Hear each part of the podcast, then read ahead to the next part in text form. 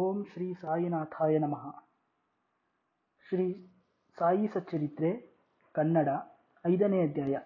ಶ್ರೀ ಸಾಯಿಬಾಬಾರವರು ಚಾಂದ್ ಪಾಟೀಲರ ಮದುವೆ ದಿಬ್ಬಣದ ಜೊತೆಯಲ್ಲಿ ಬಂದ ಬಗೆ, ಸುಸ್ವಾಗತ, ಮಹಾಯೋಗಿಗಳ ಸಂಪರ್ಕ, ಅವರ ಉಡುಗೆ ತೊಡುಗೆ, ನಿತ್ಯ ಜೀವನ ಪಾದುಕೆಗಳ ಕತೆ, ಮೋಹಿದ್ದೀನ್ರವರೊಡನೆ ಕುಸ್ತಿ, ಅವರ ಜೀವನದ ಬದಲಾವಣೆ, ನೀರನ್ನು ಎಣ್ಣೆಯಾಗಿ ಪರಿವರ್ತಿಸಿದ ಬಗೆ, ಕಪಟಗುರು ಜೌಹರ್ ಅಲಿ. ಚಾಂದ್ ಪಾಟೀಲರ ಮದುವೆ ದಿಬ್ಬಣದ ಜೊತೆಯಲ್ಲಿ ಬಾಬಾರವರು ಹಿಂತಿರುಗಿದುದು. ಚಾಂದ್ ಪಾಟೀಲರ ಔರಂಗಾಬಾದ ಜಿಲ್ಲೆಯಲ್ಲಿ ಧೂಪಹಳ್ಳಿಯ ಮಹಮ್ಮದೀಯ ಸಾಹುಕಾರ. ಅವನು ಔರಂಗಾಬಾದಿಗೆ ಪ್ರಯಾಣ ಬೆಳೆಸುವಾಗ ತಮ್ಮ ಕುದುರೆಯನ್ನು ಕಳೆದುಕೊಂಡನು. 2 ತಿಂಗಳುಗಳ ಕಾಲ ಹುಡುಕಿ ಬಹಳವಾಗಿ ಬೇಸತ್ತಿದ್ದನು. ನಿರಾಶನಾಗಿ ಔರಂಗಾಬಾದಿಗೆ ಹಿಂತಿರುಗುತ್ತಿದ್ದಾಗ ದಾರಿಯಲ್ಲಿ ಒಂದು ಮಾವಿನ ಮರದ ಕೆಳಗೆ ಕುಳಿತಿದ್ದ ಫಕೀರನನ್ನು ಕಂಡನು. ಚಾಂದ್ ಪಾಟೀಲನನ್ನು ನೋಡಿದ ಫಕೀರನು ಅವನನ್ನು ಕರೆದು ತಾನು ಸೇರಿಸಿದ್ದ ಹುಕ್ಕಾವನ್ನು ಅವನಿಗೆ ಕೊಟ್ಟು ವಿಚಾರವೇನೆಂದು ಪ್ರಸ್ತಾಪಿಸಿದನು. ಅವನು ಕುದುರೆಯನ್ನು ಕಳೆದುಕೊಂಡ ಸಮಾಚಾರವನ್ನು ಅರಹಿದನು. ಇದನ್ನು ಕೇಳಿದ ಫಕೀರನು, ಅಲ್ಲಿಯೇ ಇದ್ದ ಹಳ್ಳದ ಬಳ್ಳಿಗೆ ಹೋಗಿ ನೋಡು, ಅಲ್ಲಿದೆ ಎಂದನು. ಚಾಂದ್ ಪಾಟೀಲನು ಅಲ್ಲಿಗೆ ಹೋಗಿ ನೋಡಲು ತನ್ನ ಕುದುರೆ ಅಲ್ಲಿ ಮೇಯುತ್ತಿರುವುದನ್ನು ಕಂಡು ಆನಂದಭರಿತನಾಗಿ, ಈ ಫಕೀರನು ಸಾಮಾನ್ಯನಲ್ಲ ಎಂದು ಮನಸ್ಸಿನಲ್ಲಿ ಯೋಚಿಸಿ ಕುದುರೆಯೊಡನೆ ಫಕೀರನ ಕಡೆಗೆ ಬಂದನು. ಅಷ್ಟು ಹೊತ್ತಿಗೆ ತಯಾರಾಗಿತ್ತು. ಆದರೆ ಬಟ್ಟೆ ಒದ್ದೆ ಮಾಡಲು ನೀರು ಮತ್ತು ಹೊಗೆಸೊಪ್ಪು ಹೊತ್ತಿಸಲು ಬೆಂಕಿಯು ಬೇಕಾಗಿದ್ದಿತ್ತು. ಆಗ ಆ ಫಕೀರನು ಸಟಕ ಅಂದರೆ ಶೂಲದಿಂದ ನೆಲಕ್ಕೆ ಹೊಡೆದ ಕೂಡಲೇ ಬೆಂಕಿ ಉತ್ಪತ್ತಿಯಾಯಿತು. ಮತ್ತೆ ಸಟಕವನ್ನು ನೆಲಕ್ಕೆ ಹೊಡೆದನು. ನೀರು ಹೊರಚುಂಬಿತು. ಇದರಿಂದ ಬಟ್ಟೆಯನ್ನು ಒದ್ದೆ ಮಾಡಿ ಹುಕ್ಕ ಸೇವಿಸಿದನು. ಅನಂತರ ಚಾಂದ್ ಪಾಟೀಲನಿಗೂ ನೀಡಿದನು. ಇದನ್ನು ನೋಡಿ ಚಾಂದ್ ಪಾಟೀಲನಿಗೆ ವಿಸ್ಮಯವಾಯಿತು. ಅವನು ಫಕೀರನನ್ನು ತನ್ನ ಮನೆಗೆ ಆಹ್ವಾನಿಸಿ ತನ್ನ ಆದರಾತಿಥ್ಯ ಸ್ವೀಕರಿಸುವಂತೆ ಬೇಡಿಕೊಂಡನು. ಮಾರನೇ ದಿನ ಫಕೀರನು ಸಹ ಚಾಂದ್ ಪಾಟೀಲನೊಂದಿಗೆ ಪ್ರಯಾಣ ಮಾಡಿ ಅವನ ಮನೆಯಲ್ಲಿ ಸ್ವಲ್ಪ ದಿನಗಳಿದ್ದನು. ಚಾಂದ್ ಪಾಟೀಲನು ತನ್ನ ಮೈದುನನ ಮದುವೆಗೆ ಹೊರಡಬೇಕಾಯಿತು. ಮದುವೆ ಶಿರಡಿಯಲ್ಲಿ ನಡೆಯುವ ಹಾಗೆ ನಿಶ್ಚಿತವಾಗಿತ್ತು. ಆಗ ಫಕೀರನು ಮದುವೆಗೆ ಒಳಗೊಂದಿಗೆ ಶಿರಡಿಗೆ ಬಂದನು. ಮದುವೆ ಸಾಂಗವಾಗಿ ನೆರವೇರಿತು. ಬೀಗರೆಲ್ಲರೂ ಹಿಂತಿರುಗಿದರು. ಆದರೆ ಫಕೀರನು ಮಾತ್ರ ಶಿರಡಿಯಲ್ಲಿಯೇ ಉಳಿದನು. ಫಕೀರನಿಗೆ ಸಾಯಿ ಎಂಬ ಹೆಸರು. ಮದುವೆ ದಿಬ್ಬಣದವರು ಖಂಡೋಬಾ ದೇವಸ್ಥಾನದ ಬಳಿಗೆ ಇದ್ದ ಭಗತ್ ಮಾಳ್ಹಾಸಾಪತಿಯವರ ಹೊಲದ ಬಳಿಗೆ ಬಂದರು. ಗಾಡಿಯಿಂದ ಎಲ್ಲರೂ ಒಬ್ಬೊಬ್ಬರಾಗಿ ಇಳಿಯುತ್ತಿದ್ದರು. ಅಂತೆಯೇ ಫಕೀರನು ಸಹ ಇಳಿದು ಬರುತ್ತಿರುವಾಗ ಮಾಳ್ಹಾಸಾಪತಿಯವರು ಈ ಯುವಕನನ್ನು ನೋಡಿ ಯಾ ಸಾಯಿ ಎಂದು ಸುಸ್ವಾಗತವನ್ನು ನೀಡಿದರು. ಅಂದಿನಿಂದ ಎಲ್ಲರೂ ಅವರನ್ನು ಸಾಯಿ ಎಂದು ಕರೆಯಲಾರಂಭಿಸಿದರು. ಆ ಸಾಯಿಯೇ ಶಿರಡಿಯ ಪ್ರಖ್ಯಾತ ಶ್ರೀ ಸಾಯಿಬಾಬಾ. ಇತರ ಸನ್ಯಾಸಿಗಳೊಡನೆ ಸಂಪರ್ಕ. ಸಾಯಿಬಾಬಾರವರು ಮಸೀದಿಯಲ್ಲಿ ವಾಸಿಸುತ್ತಿದ್ದರು. ದೇವಿದಾಸ ಎಂಬ ಸಾಧುವೂ ಸಹ ಬಹಳ ದಿನಗಳಿಂದ ಶಿರಡಿಯಲ್ಲಿಯೇ ಇದ್ದನು. ಬಾಬಾರವರೊಡನೆಗೆ ಅವನ ಸಂಘ ಸಮ್ಮತವೆನಿಸಿತು. ಆದುದರಿಂದ ಕೆಲವು ಕಾಲ ಅವರೊಡನೆಯೂ ಮಾರುತಿ ದೇವಸ್ಥಾನದಲ್ಲಿ ಇದ್ದರು. ಅನಂತರ ಕೆಲವು ಕಾಲ ಒಂಟಿಯಾಗಿ ವಾಸಿಸುತ್ತಿದ್ದರು. ಆಮೇಲೆ ಜಾನಕಿದಾಸ ಎಂಬ ಸಾಧುವು ಬಂದರು.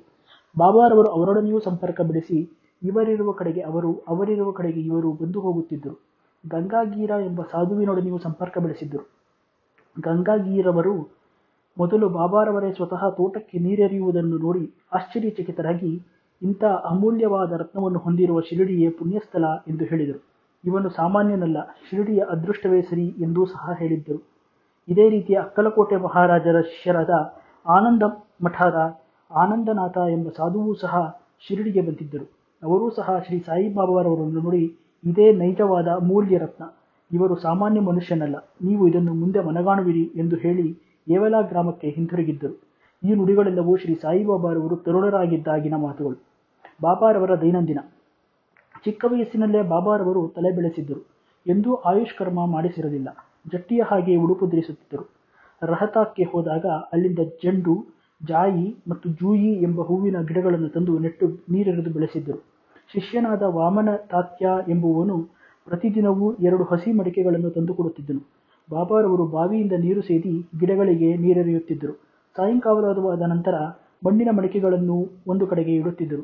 ಅವು ಹಸಿ ಮಣ್ಣಿನಿಂದ ಮಾಡಲ್ಪಟ್ಟಿದ್ದುದರಿಂದ ಮಾರನೇ ದಿನದ ಹೊತ್ತಿಗೆ ಒಡೆದು ಹೋಗುತ್ತಿದ್ದವು. ಮರುದಿನ ವಾಮನ ತಾತ್ಯ ಪುನಃ 2 ಮಡಿಕೆಗಳನ್ನು ತಂದಿಡುತ್ತಿದ್ದನು.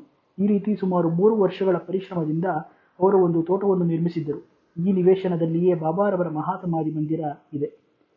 ಬೇವಿನ ಮರದ ಬುಡದಲ್ಲಿರುವ ಪಾದುಕೆಗಳು. ಅಕ್ಕಲಕೋಟೆಯ ಮಹಾರಾಜರ ಭಕ್ತರಾದ ಭಾಯಿ ಕೃಷ್ಣಾಜಿ ಅಲಿಬಾಗಕರ ಅವರು ತಮ್ಮ ಗುರುವಿನ ಫೋಟೋವೊಂದನ್ನಿಟ್ಟುಕೊಂಡು ಪೂಜಿಸುತ್ತಿದ್ದರು. ಒಂದು ದಿನ ಅಕ್ಕಲಕೋಟೆಗೆ ಹೋಗಿ ಗುರುಗಳ ಪಾದದರ್ಶನ ಮಾಡಬೇಕೆಂದು ಸಂಕಲ್ಪ ಮಾಡಿದರು. ಆದರೆ ಅಲ್ಲಿಗೆ ಹೋಗುವ ಮುನ್ನವೇ ಅಕ್ಕಲಕೋಟೆ ಮಹಾರಾಜರು ಕನಸಿನಲ್ಲಿ ಕಾಣಿಸಿಕೊಂಡು, ಈಗ ನನ್ನ ವಿಶ್ರಾಂತಿ ಸ್ಥಳ ಶಿರಡಿ, ನೀನು ಅಲ್ಲಿಗೆ ಬಂದು ಪೂಜೆ ಮಾಡು ಎಂದರು. ಆಗ ಅವರು ತಮ್ಮ ನಿರ್ಧಾರವನ್ನು ಮಾರ್ಪಡಿಸಿಕೊಂಡು ಶಿರಡಿಗೆ ಬಂದು ಅಲ್ಲಿ 6 ತಿಂಗಳುಗಳ ಕಾಲ ನೆಲೆಸಿ ಶ್ರೀ ಸಾಯಿಬಾಬಾರವರ ಸೇವೆ ಮಾಡಿದರು. ಈ ಸ್ಮಾರಕವಾಗಿ ಬಾಯಿ ಕೃಷ್ಣಾಜಿಯವರು ಪಾಲ್ಗೆಗಳನ್ನು ತರಿಸಿ ಅಲ್ಲಿ ಪ್ರತಿಷ್ಠಾಪನೆ ಮಾಡಿದರು. ಇದು ನಡೆದದ್ದು ಸುಮಾರು 1912ರಲ್ಲಿ. ಪೂಜೆ ಮಾಡಲು ಒಬ್ಬ ಬ್ರಾಹ್ಮಣನನ್ನು ನೇಮಿಸಿದರು. ಅದರ ಮೇಲ್ವಿಚಾರಣೆಯನ್ನು ಭಕ್ತರಾದ ಸಗುಣರ್ ಅವರಿಗೆ ವಹಿಸಿದರು. ಕಥೆಯ ಸಂಪೂರ್ಣ ವಿವರ ಈ ರೀತಿ ಇದೆ. ಇದನ್ನು ಶ್ರೀ ಸಾಯಿ ಲೀಲಾ ಮಾಸಿಕದ 2ನೇ ಸಂಗ್ರಹದ ಮೊದಲ ಸಂಚಿಕೆಯ 25ನೇ ಪುಟದಲ್ಲಿ ಕಾಣಬಹುದು. 1912ರಲ್ಲಿ ಡಾಕ್ಟರ್ ರಾಮರಾವ್ ಕೋಠಾರೆ ಎಂಬುವರು ಬಾಬಾರವರ ದರ್ಶನ ಪಡೆಯಬೇಕೆಂದು ಶಿರಡಿಗೆ ಬಂದಿದ್ದರು. ಅವರ ಕಾಂಪೌಂಡರ ಮತ್ತು ಸ್ನೇಹಿತರಾದ ಶ್ರೀ ಬಾಯಿ ಕೃಷ್ಣಾಜಿ ಅಲಿಬಾಗಕರವರು ಅವರೊಡನೆ ಬಂದಿದ್ದರು. ಕಾಂಪೌಂಡರ ಬಾಯಿ ಕೃಷ್ಣಾಜಿ, ಶ್ರೀ ಸಗುಣಮೇರು ನಾಯ್ಕ ಮತ್ತು ಶ್ರೀ ಜಿ.ಕೆ. ದೀಕ್ಷಿತ ಅವರು ಆಪ್ತ ಸ್ನೇಹಿತರುಗಳಾಗಿದ್ದರು. ಇವರು ಕಲಿತು ಅನೇಕ ವಿಚಾರಗಳನ್ನು ಪ್ರಸ್ತಾಪಿಸುತ್ತಿರುವಾಗ ಬಾಬಾರವರು ಮೊದಲು ಶಿರಡಿಗೆ ಬಂದ ಗುರುತಿಗಾಗಿ ಪವಿತ್ರವಾದ ಬೇವಿನ ವೃಕ್ಷದ ಕೆಳಗೆ ಒಂದು ಸ್ಮಾರಕವನ್ನು ನಿರ್ಮಿಸಬೇಕೆಂದು ನಿಶ್ಚಯಿಸಿದರು. ಸ್ಮಾರಕದ ಸಂಕೇತವು ಪಾದುಕೆಗಳೆಂದು ತೀರ್ಮಾನಿಸಿ ಅವುಗಳನ್ನು ಒಂದು ಶಿಲೆಯಲ್ಲಿ ಮಾಡಿಸಬೇಕೆಂದು ನಿರ್ಧಾರಕ್ಕೆ ಬಂದರು. ಕೋಟಾರೆಯವರು ಸ್ನೇಹಿತರಾದ ಕಾಂಪೌಂಡರವರು ಈ ವಿಚಾರವನ್ನು ಡಾಕ್ಟರ್ ರಾಮರಾವ್ ಕೋಟಾರೆಯವರಿಗೆ ತಿಳಿಸಿದರೆ ಅವರು ಒಳ್ಳೆಯ ಪಾದುಕೆಗಳನ್ನು ಮಾಡಿಸುತ್ತಾರೆಂದು ಹೇಳಿದರು. ಸರ್ವರೂ ಸಮ್ಮತಿಸಿದ ನಂತರ ಡಾಕ್ಟರ್ ಕೋಟಾರೆಯವರಿಗೆ ಈ ವಿಷಯ ತಿಳಿಸಿದರು. ಅವರೇ ಸ್ವತಃ ಶಿರಡಿಗೆ ಬಂದು ತಾವು ಹಾಕಿದ ಯೋಜನೆಯ ನಕಲನ್ನು ಶ್ರೀ ಉಪಾಸನಿ ಮಹಾರಾಜರವರಿಗೆ ತೋರಿಸಿದರು. ಅದಕ್ಕೆ ಅವರು ಕೆಲವು ತಿದ್ದುಪಡಿಗಳನ್ನು ಸೂಚಿಸಿದರು. ಅದರಲ್ಲಿ ಕಮಲ ಪುಷ್ಪವನ್ನು ಕೆತ್ತಿ ಶಂಖ ಮತ್ತು ಚಕ್ರ ಇತ್ಯಾದಿಗಳನ್ನು ಬೇವಿನ ಮರದ ಶ್ರೇಷ್ಠತೆಯನ್ನು ಸಾರುವ ಒಂದು ಶ್ಲೋಕವನ್ನು, ಬಾಬಾರವರ ಮಹಿಮೆಯ ಕುರಿತಾದ ಒಂದು ಶ್ಲೋಕವನ್ನು ಕೆತ್ತಿಸಲು ಸಲಹೆ ನೀಡಿದರು. ಸದಾ ನಿಂಬ ವೃಕ್ಷಸ್ಯ ಮೂಲಾದಿವಾಸ ಸುಧಾ ಸ್ರಾವಿಣಂ ದಿಕ್ತಮಪ್ಯಪ್ರಯಂತಂ ತರುಂ ಕಲ್ಪವೃಕ್ಷಾಧಿಕಂ ಸಾಧಯಂತಂ ನಮಾಮೀಶ್ವರಂ ಸದ್ಗುರುಂ ಸಾಯಿನಾಥಂ. ಅರ್ಥ: ದೇವ, ಕಲ್ಪವೃಕ್ಷಕ್ಕೂ ಮಿಗಿಲಾದ ಆ ಬೇವಿನ ಮರದ ಬುಡದಲ್ಲಿ ಕುಳಿತಿರುವುದರಿಂದಲೇ ಅದರಿಂದ ಬರುವ ಕಹಿ ರಸಕ್ಕೆ ಬದಲಾಗಿ ಅಮೃತವು ಸುರಿಯುವಂತೆ ಮಾಡಿರತಕ್ಕ ಪರಮೇಶ್ವರನೇ ನೀನಾಗಿಡುವೆ. ನಿನಗೆ ನಮಸ್ಕಾರಗಳು. ಬೇವಿನ ಮರದ ರಸವೇ ಅಮೃತ, ಏಕೆಂದರೆ ಅದಕ್ಕೆ ಸರ್ವ ರೋಗಗಳನ್ನು ವಾಸಿ ಮಾಡುವ ಗುಣವಿದೆ. ಉಪಾಸನೀಯವರ ಮೇಲಿನ ಸಲಹೆಯನ್ನು ಒಪ್ಪಿಕೊಂಡು ಅದೇ ರೀತಿ ಪಾದುಕೆಗಳನ್ನು ಮಾಡಿಸಿ ಮುಂಬಯಿಯ ಕಾಂಪೌಂಡರೊಡನೆ ಶಿರಡಿಗೆ ಕಳುಹಿಸಿದರು. ಬಾಬಾರವರು ಅವುಗಳನ್ನು ಶ್ರಾವಣ ಶುದ್ಧ ಪೌರ್ಣಮಿಯ ದಿನ ಪ್ರತಿಷ್ಠಾಪಿಸಬೇಕೆಂದು ತಿಳಿಸಿದರು. ಆ ದಿವಸ 11 ಗಂಟೆಗೆ ಸರಿಯಾಗಿ ಜಿ.ಕೆ. ದೀಕ್ಷಿತರು ಪಾದುಕೆಗಳನ್ನು ಸಕಲ ರಾಜಮರ್ಯಾದೆಗಳಿಂದ ಖಂಡೋಬಾ ದೇವಸ್ಥಾನದಿಂದ ದ್ವಾರಕಾಮಯಿಗೆ ತಂದರು. ಬಾಬಾರವರು ಅವುಗಳನ್ನು ಸ್ಪರ್ಶಿಸಿ, ಇವು ಆ ಪರಮಾತ್ಮನ ಚರಣಾರವಿಂದಗಳು, ಇವುಗಳನ್ನು ಬೇವಿನ ಮರದಡಿಯಲ್ಲಿ ಪ್ರತಿಷ್ಠಾಪಿಸಿರಿ ಎಂದರು. ಅದಕ್ಕೆ ಹಿಂದಿನ ದಿನ ಮುಂಬಯಿಯ ಪ್ರಸ್ತಾ ಶೇಟ್ ಎಂಬುವವರು 25 ರೂಗಳನ್ನು ಕಳುಹಿಸಿದ್ದರು. ಬಾಬಾರವರು ಅವುಗಳನ್ನು ಶ್ರೀ ಪಾದುಕಾ ಪ್ರತಿಷ್ಠಾಪನೆಗೆ ಖರ್ಚಿಗೆ ಅಂತ ಕೊಟ್ಟರು. ಅದರ ಜೊತೆಗೆ ಚಂದಾ ಹಣದಿಂದ 25 ರೂಪಾಯಿಗಳನ್ನು ಸೇರಿಸಿ ಒಟ್ಟು 100 ರೂಪಾಯಿಗಳನ್ನು ಸಮಾರಂಭಕ್ಕೆ ಉಪಯೋಗಿಸಲಾಯಿತು. ಮೊದಲ 5 ವರ್ಷಗಳವರೆಗೆ ಶ್ರೀ ದೀಕ್ಷಿತರವರು, ಅನಂತರ ಲಕ್ಷ್ಮಣ ಕಾಚೇಶ್ವರರವರು ಪೂಜಾ ವಿಧಿಗಳನ್ನು ನೆರವೇರಿಸುತ್ತಿದ್ದರು. ಮೊದಲು 5 ವರ್ಷಗಳ ದೀಪದ ಖರ್ಚಿಗೋಸ್ಕರ ಡಾಕ್ಟರ್ ಕೋಟಾರೆಯವರು ಪ್ರತಿ ತಿಂಗಳು 3 ರೂಗಳನ್ನು ಕಳುಹಿಸುತ್ತಿದ್ದರು ಮತ್ತು ಪಾದುಕೆಯ ಸುತ್ತ ನೆಡಲು ಕಂಬಗಳನ್ನು ಕಳುಹಿಸಿದರು. ಮೇಲ್ವಿಚಾವಣೆಯ ಖರ್ಚನ್ನು ಶ್ರೀ ಸಗುಣಮೇರ ನಾಯ್ಕರವರು ವಹಿಸಿಕೊಂಡರು. ಅನಂತರ ನಾನಾ ಚೋಪರ್ದಾರರವರಿಂದಲೂ ಪೂಜೆಯು, ಶ್ರೀ ಸಗುಣಮೇರ ನಾಯ್ಕರವರಿಂದ ಪ್ರತಿದಿನ ಸಾಯಂಕಾಲ ನೈವೇದ್ಯ ಅರ್ಪಣೆ ಮತ್ತು ಆರತಿಯು ನಡೆಯ ಹತ್ತಿದವು. ಬಾಯಿ ಕೃಷ್ಣಾಜಿಯವರು ಮೊದಲು ಅಕ್ಕಲಕೋಟೆ ಮಹಾರಾಜರ ಭಕ್ತರಾಗಿದ್ದರು. ಪಾದುಕಾ ಪ್ರತಿಷ್ಠಾಪನದ ಸಂದರ್ಭದಲ್ಲಿ 1912ರಲ್ಲಿ ಶಿರಡಿಗೆ ಬಂದರು. ಬಾಬಾರವರ ದರ್ಶನವನ್ನು ಪಡೆದ ನಂತರ ಅಕ್ಕಲಕೋಟೆಗೆ ಪ್ರಯಾಣ ಮಾಡಬೇಕೆಂದಿದ್ದರು. ಹೊರಡಲು ಬಾಬಾರವರ ಅನುಮತಿ ಬೇಡಿದರು. ಆಗ ಬಾಬಾರವರು, ಅಕ್ಕಲಕೋಟೆಯಲ್ಲೇನಿದೆ, ಅಲ್ಲಿಗೇಕೆ ಹೋಗಬೇಕು, ಇಲ್ಲಿಯ ಮಹಾರಾಜನು ನಾನೇ, ಇಲ್ಲೇ ಇದ್ದೀನಿ ಎಂದರು. ಇದನ್ನು ಕೇಳಿ ಬಾಯಿ ಕೃಷ್ಣಾಜಿಯವರು ಅಕ್ಕಲಕೋಟೆಗೆ ಹೋಗಲೇ ಇಲ್ಲ. ಅನಂತರ ಅವರು ಶಿರಡಿಗೆ ಆಗಾಗ್ಗೆ ಬಂದು ಹೋಗುತ್ತಿದ್ದರು. ಶ್ರೀ ಬಿ.ವಿ. ದೇವರವರು ಶ್ರೀ ಹೇಮಾಡ ಪಂತರಿಗೆ ಈ ವಿಷಯವನ್ನು ತಿಳಿಸಿರಲಿಲ್ಲವೆಂದು ತೋರುತ್ತದೆ. ಹಾಗೆ ತಿಳಿಸಿದ ಪಕ್ಷದಲ್ಲಿ ಸಚ್ಚರಿತ್ರೆಯಲ್ಲಿ ಹೇಮಾಡ ಪಂತರು ಈ ವಿಷಯವನ್ನು ನಮೂದಿಸದೆಯುತ್ತಿರಲಿಲ್ಲ. ಮೊಹಿದ್ದೀನ್ ತಾಂಬೋಳಿಯವರೊಡನೆ ಕುಸ್ತಿ ಮತ್ತು ಅವರ ಜೀವನದಲ್ಲಿ ಬದಲಾವಣೆ. ಶಿರಡಿಯಲ್ಲಿ ಮೊಹಿದ್ದೀನ್ ತಾಂಬೋಳಿ ಎಂಬ ಜಟ್ಟಿ ಇದ್ದನು. ಕೆಲವು ವಿಷಯಗಳಲ್ಲಿ ಬಾಬಾರವರಿಗೂ ಅವನಿಗೂ ಒಮ್ಮತವಾಗದೆ ಇಬ್ಬರು ಕುಸ್ತಿ ಮಾಡಿದರು. ಬಾಬಾರವರು ಸೋತರು. ಅಂದಿನಿಂದ ಬಾಬಾರವರು ತಮ್ಮ ದೈನಂದಿನ ಉಡುಪನ್ನು ಬದಲಾಯಿಸಿದರು. ಒಂದು ನಿಲುವಂಗಿಯನ್ನು ಧರಿಸಿ ತಲೆಗೆ ಬಟ್ಟೆ ಸುತ್ತಿದ್ದರು. ಆಸನಕ್ಕೆ ಗೋಣಿಚೀಲವನ್ನು ಉಪಯೋಗಿಸಲು ಪ್ರಾರಂಭ ಮಾಡಿದರು. ಯಾವಾಗಲೂ ತೃಪ್ತಿಯಿಂದಿರುತ್ತಿದ್ದರು.